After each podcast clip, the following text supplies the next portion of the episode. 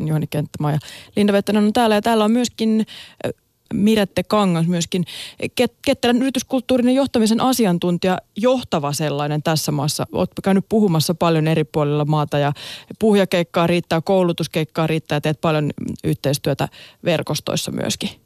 Joo, kyllä teen ja on hieno juttu tutustua myös uusiin ihmisiin ja samalla kertoa siitä, mitä kaikkea hienoa Ylellä ihmiset tekee ja uudistaa tekemistä. Että sehän on se pihvi, että ihmiset tekee sen uudistamisen sä itse luonnehdit eilen, kun puhuttiin puhelimessa, niin työtäsi niin, että sun tarkoitus on kiihdyttää ja sparrata yleläisiä tähän kulttuurin muutokseen. Puhuit siitä, että visioidaan positiivinen, potentiaalinen tulevaisuus. Ja tähän kuulostaa vähän siltä, että luodaan utopioita.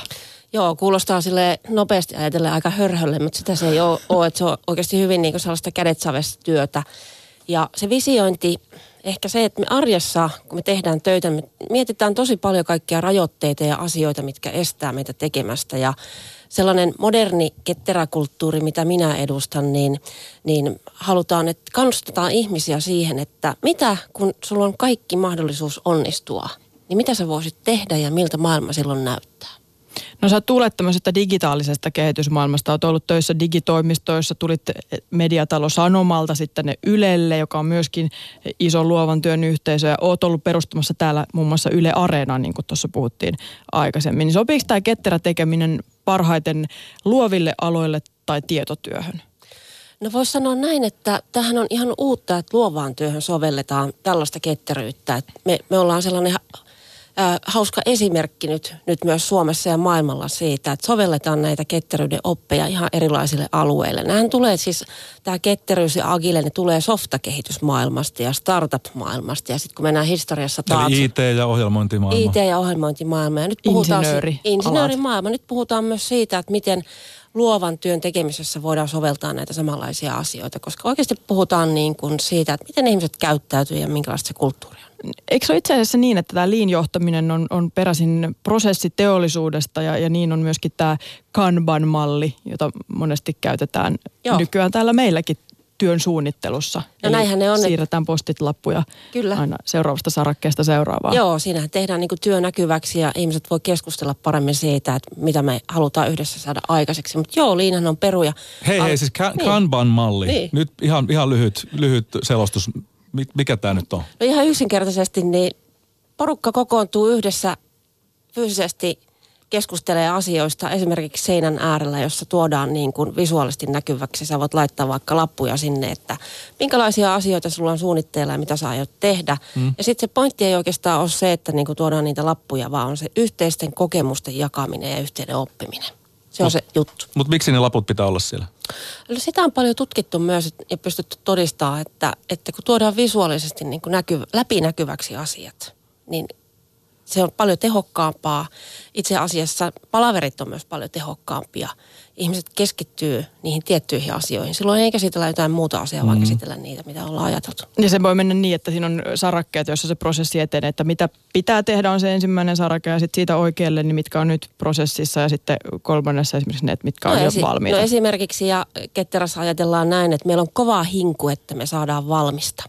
Et sen sijaan, että me jäädään jumittaa siihen, että mitä meidän pitäisi tehdä – niin, niin me pyritään niin kuin koko ajan tekemään pieniä kokeiluja. Mitä mä voin tehdä tänään, mitä mä voin tehdä tällä viikolla, mitä meidän tiimi voisi tehdä tällä viikolla. Ja sitten me voitaisiin vaikka perjantaina katsoa, että miten meillä meni, mitä me opitaan. Onko siinä vaarana kuitenkin se, tai miten sä ajattelet itse, että kun siinä yritetään ja mietitään, että, että taivas on vaan rajana ja meillä on enemmän mahdollisuuksia onnistua kuin epäonnistua, niin siinä kuitenkin yritetään käyttää aika paljon resursseja ehkä jotenkin hukkaan. Ehkä niin kuin yritetään tehdä erilaisia asioita ja säpistä ja tällä tavalla. Mulla tulee tämmöinen kuva tästä koko hommasta vähän mieleen. Eli on tavallaan semmoista hukkaa heitettyä resursseja, kun yritetään vähän mennä ehkä läpi sitä harmaasta kivestä, vaikka tiedetään, että tämä nyt on aika vaikeaa.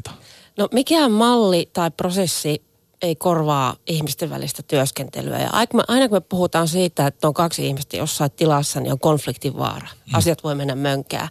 Mutta ehkä niin kuin tämä ketteryydessä, niin, niin mihin me keskitytään niin kuin ensisijaisesti, niin on se, että me oikeasti mietitään, että miten me tehdään mahdollisimman hyvää meidän asiakkaalle. Ja se asiakasarvo, puhutaan sellaisesta termistä, niin ohjaa sitä yhteistä työskentelyä. Ei niinkään se, että mikä on meidän joku sisäinen prosessi tai kuka päättää asioista, vaan mitä meidän on niin kuin tarve tehdä asiakkaalle. Eli vähän niin kuin strateginen valinta. No kyllä, mm. näin. Mutta onko se semmoista... Asiakaskeskeisyys, sieltä lähdetään liikkeelle. Kyllä. Onko se semmoista myöskin jatkuvaa kehittämistä vähän niin kuin itse tarkoituksellisesti jopa, että, että kehitetään, koska pitää kehittyä koko ajan? Et, et, eikö välillä voi olla ihan hyvä sellaisena kuin on jo? No kyllä varmasti näin ja e, tässähän on paljon variaatioita ja mun mielestä niin kuin tärkeää on se, että kun ihmiset ja tiimit lähtee ottaa ketteryyttä käyttöön, puhuin, tämä kokeilukulttuuri on tärkeä asia, tämä yhteinen oppiminen, läpinäkyväksi tekeminen, niin, niin tota, eihän ole olemassa mitään sellaista mallia, että joku voisi vaikka teidän tiimille sanoa ulkopuolelta, että teidän täytyy tehdä just näin asiat. Eli siellähän voi olla jotain sellaisia kausia, että teillä ei meni nopeasti asiat eteenpäin, sitten te jatkatte pyrähdyksittäin.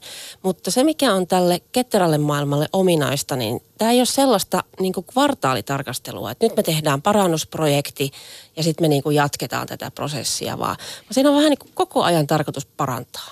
Et se on myös sellainen, niin kuin, voisi sanoa, niin kuin tärkeä sisäänrakennettu juttu. Puhutaan jatkuvasta parantamisesta. Eli kyseenalaistetaan niitä omia metodeja pikkasen koko ajan. Kyllä, ja myös sitä, miten yhdessä tehdään asioita. Aina voidaan tehdä fiksummin ja paremmin.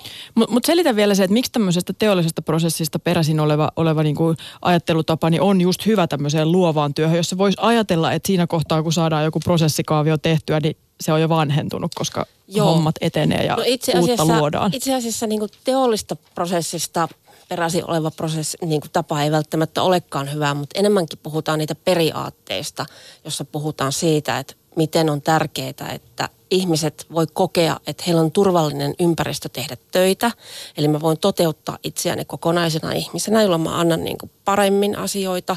Ja sitten kun me yhdessä tehdään asioita ja me luodaan niitä, eikä niin, että joku sanoo niin kuin ulkopuolelta, mikä on teidän työprosessi, niin mitä tapahtuu? Tapahtuu innostuminen. Ja silloin ihmiset on niin kuin parhaimmillaan ja pystyy antaa itsestään ihan eri tavalla kuin se, että niin kuin käsketään, että tehdään näin asioita. Hmm. Et, et niin kun, ei se niin kun suoraan ole yksi yhteen, mutta nämä on sellaisia asioita, mitä niin kun sovelletaan. Ja me ollaan täällä Ylellä sovellettu ja adaptoitu näitä asioita täällä ja rakennettu yhdessä tiimien kanssa. Meillä on yli 50 tiimiä, jotka on lähtenyt soveltaa näitä asioita omassa työssä.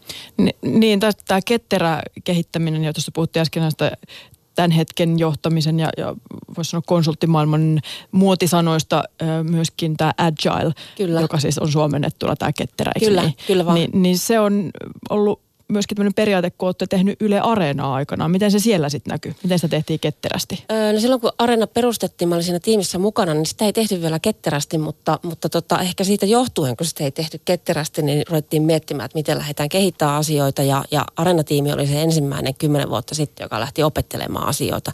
Se tarkoitti sitä, että tiimi lähti niin kuin systemaattisesti muuttaa oman yhteisen työskentelymallin.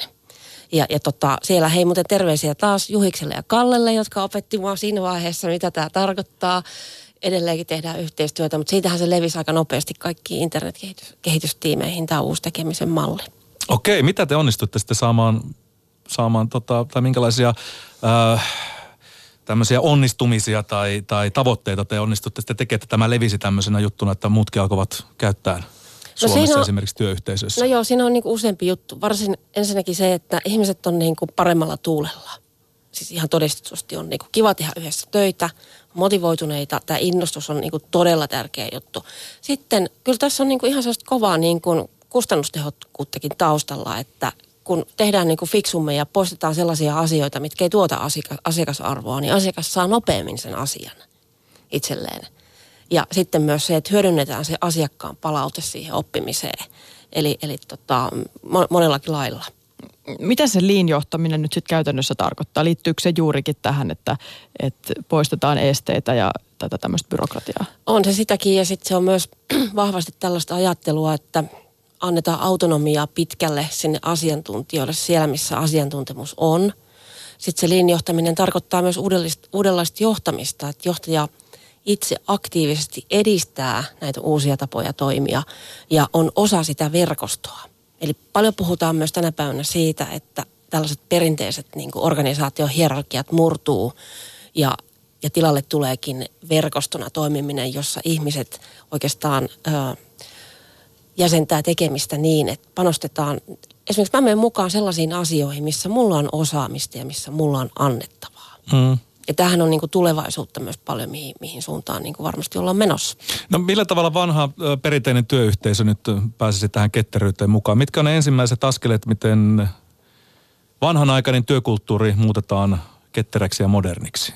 No esimerkiksi tiimi voisi lähteä miettimään sellaista, että mitkä on yhteinen, mikä on yhteinen kokeilu, mikä me tehdään tällä viikolla. Ihan yksinkertaisia asioita. Ei tarvitse laittaa kaikkia uusiksi, vaan lähteä pienestä liikkeelle. Joku uusi juttu. Joku uusi juttu, mikä vie meitä niin kuin uuteen. Ja sitten yhdessä käydään läpi, että mitä me lähdettiin tekemään, mikä oli meidän oletus siitä.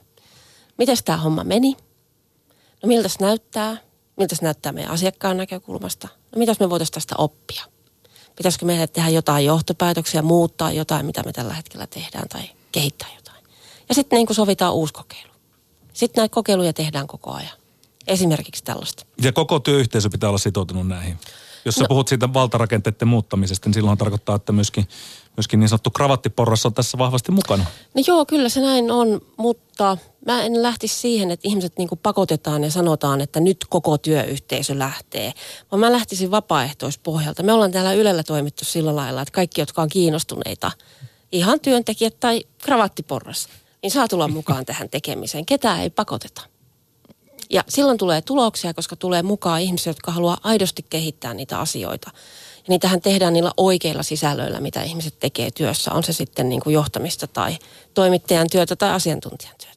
Sä puhuit tuossa siitä asiantuntijan itsenäisyydestä tai autonomiasta, mutta et, et mitä toiset lopulta tarkoittaa sille, koska kuulostaa, että toi voi olla myöskin pieni uhka sille, jos kaikki pitää käsitellä siellä tiimissä ja muiden silmien alla sen sijaan, että saisi itse miettiä ne asiat sillä tavalla, kun parhaaksi näkee.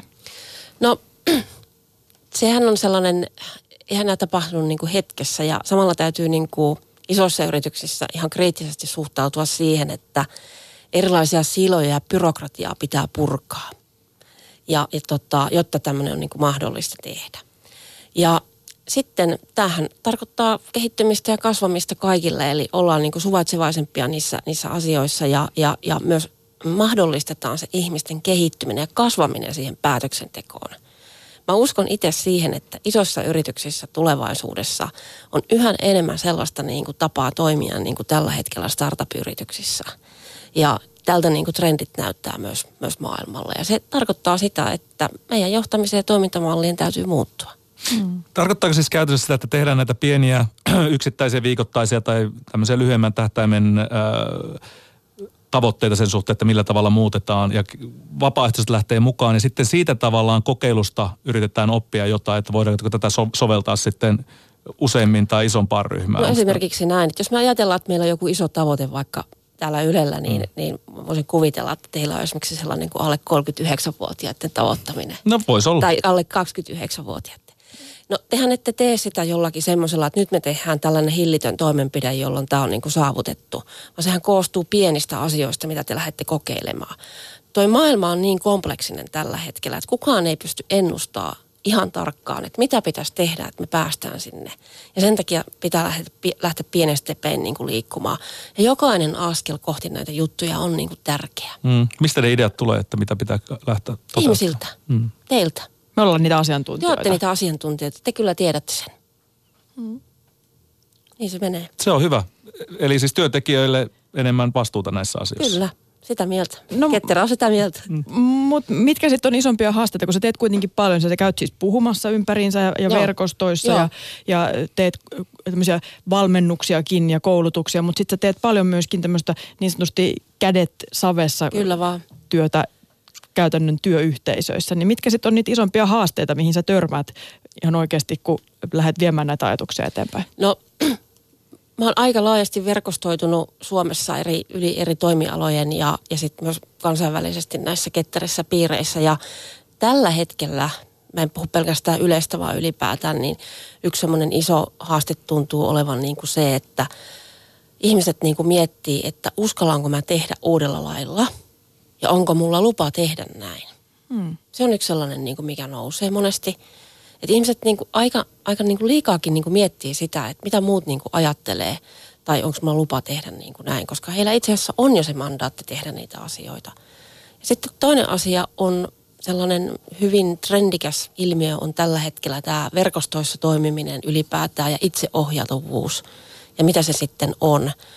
Ja, ja sellaista asiaa monesti pohditaan, että voidaanko nyt tällaista päätöksentekoa ja johto, johtamistapaa muuttaa, että, että ei, ei, miten tämä nyt pitäisi tehdä. Ja nyt pitäisi olla niin kuin benchmarkit eri puolilta, että miten tämä tapahtuu. Mikä on benchmark? Eli jossain muualla ollaan toteutettu tällainen asia ja sitten mennään tutustumaan siihen ja otetaan se sama prosessi meille. Että otetaan mallia jostain Otetaan suoraan muualta. mallia. Ja nyt me ollaan sellaisessa niin kuin, mm, me eletään sellaista aikaa, että näitä malleja ei ole. Vaan yritysten täytyy itse lähteä luomaan ne mallit rohkeasti. Eli vahvasti ollaan murroksen äärellä. Kyllä, me ollaan vahvasti, ja tämä liittyy siis ylipäätään koko digitalisaatioon ja murrokseen, miten työ muuttuu. Ja jos me jäädään odottelemaan tällaisia malleja, niin sitten me niin kuin saadaan tässä niin kuin olla ja pyöritellä sormia ja odotella niitä. Ja sitten maailma menee meidän ohi. Eli täällä pitäisi luoda niitä malleja. Juuri näin. Ja ihmiset voi lähteä niitä tekemään kokeilemalla. Kerro vielä siitä, Miratte, kun mainitsit, että, että kun sä menet puhumaan, niin ihmisiä niin kuin ensisijaisesti ei niin kuin mietitytä se, että onko tämä nyt ok lähteä tekemään näitä, tai onko tämä malli hyvä, vaan he on niin kuin innolla lähdössä, mutta et, et mietitytään se, että mitä muuta ajattelee siitä, että, että saanko mä tehdä näin, Joo. että halutaan tehdä. Ja sä puhuit siitä innostumisesta Joo. aikaisemminkin, niin, niin miltä se näyttää? Mitä siinä tapahtuu, kun tämmöistä ketterää mallia lähdetään toteuttamaan? No tietenkin siinä alkuun voi olla, olla niin kuin epävarmuutta, että miten tämä toimii, koska se on ihan täysin uutta. Se on myös eri tapa tehdä asioita. Ei se ole mitenkään helppoa, kun yhtäkkiä kaikki tuodaan läpinäkyväksi. Ja siinä itse asiassa niin on jännä juttu, kun kaikilla on tasavertaisesti niin kuin ääni siinä keskustelussa, että kukaan ei dominoi sitä. Mutta se, mikä lähtee tapahtumaan aika nopeasti, niin kuin tyypillisesti, mitä mä oon itse nähnyt, niin ihmiset rupeaa hoksaamaan, että hei, nyt me keksitään niin kuin tämmöinen juttu. Tämähän toimii niin kuin tosi hyvin ja sen lisäksi me voitaisiin tehdä näin. Ja se, mikä siinä tapahtuu, niin ihmiset innostuu siitä oppimastaan ja siitä, että he voi niin jakaa niitä juttuja. Ja, ja se on myös sellaista hyvin niin kuin, inspiroivaa ja siinä lähtee niin kuin, syntyy ideoita myös, että hei, ketäs on sellaisia tyyppejä muitakin kuin meidän tiimissä, joita me voitaisiin niin kuin, ottaa tähän mukaan. Ja siinä tapahtuu myös sellaista niin kuin henkeä, että hei, meillä on ovet auki, tulkaa yhdessä meidän kanssa tätä niin kuin kehittämään. Eli ei olla niin kuin mustasukkaisia, että tämä on vaan niin kuin mun juttu, älä tuu mun tontille, vaan olla niin kuin valmiimpia ottamaan erilaisia näkemyksiä siihen niin kuin kehittämiseen mukaan. Muun muassa sellaista, niin kuin siis, mitä näkee niin kuin täällä arjessa, esimerkiksi meillä Ylellä. Että tämähän on hyvin, hyvin niin kuin arkista rakentamista.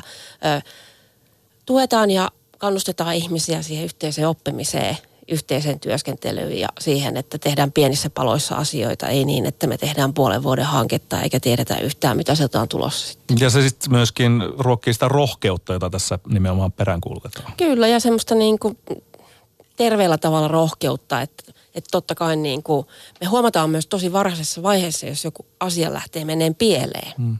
Ja sehän tässä onkin niin kuin hienous, että ketterän tarkoitushan ei ole se, että me onnistutaan kaikessa, vaan niillä pienillä kokeiluilla me nähdään myös niitä niin kuin asioita, mitkä ei ehkä johda sinne suuntaan, mitä me haluttaisiin. Sitten meidän ei tarvitse jatkaa niitä.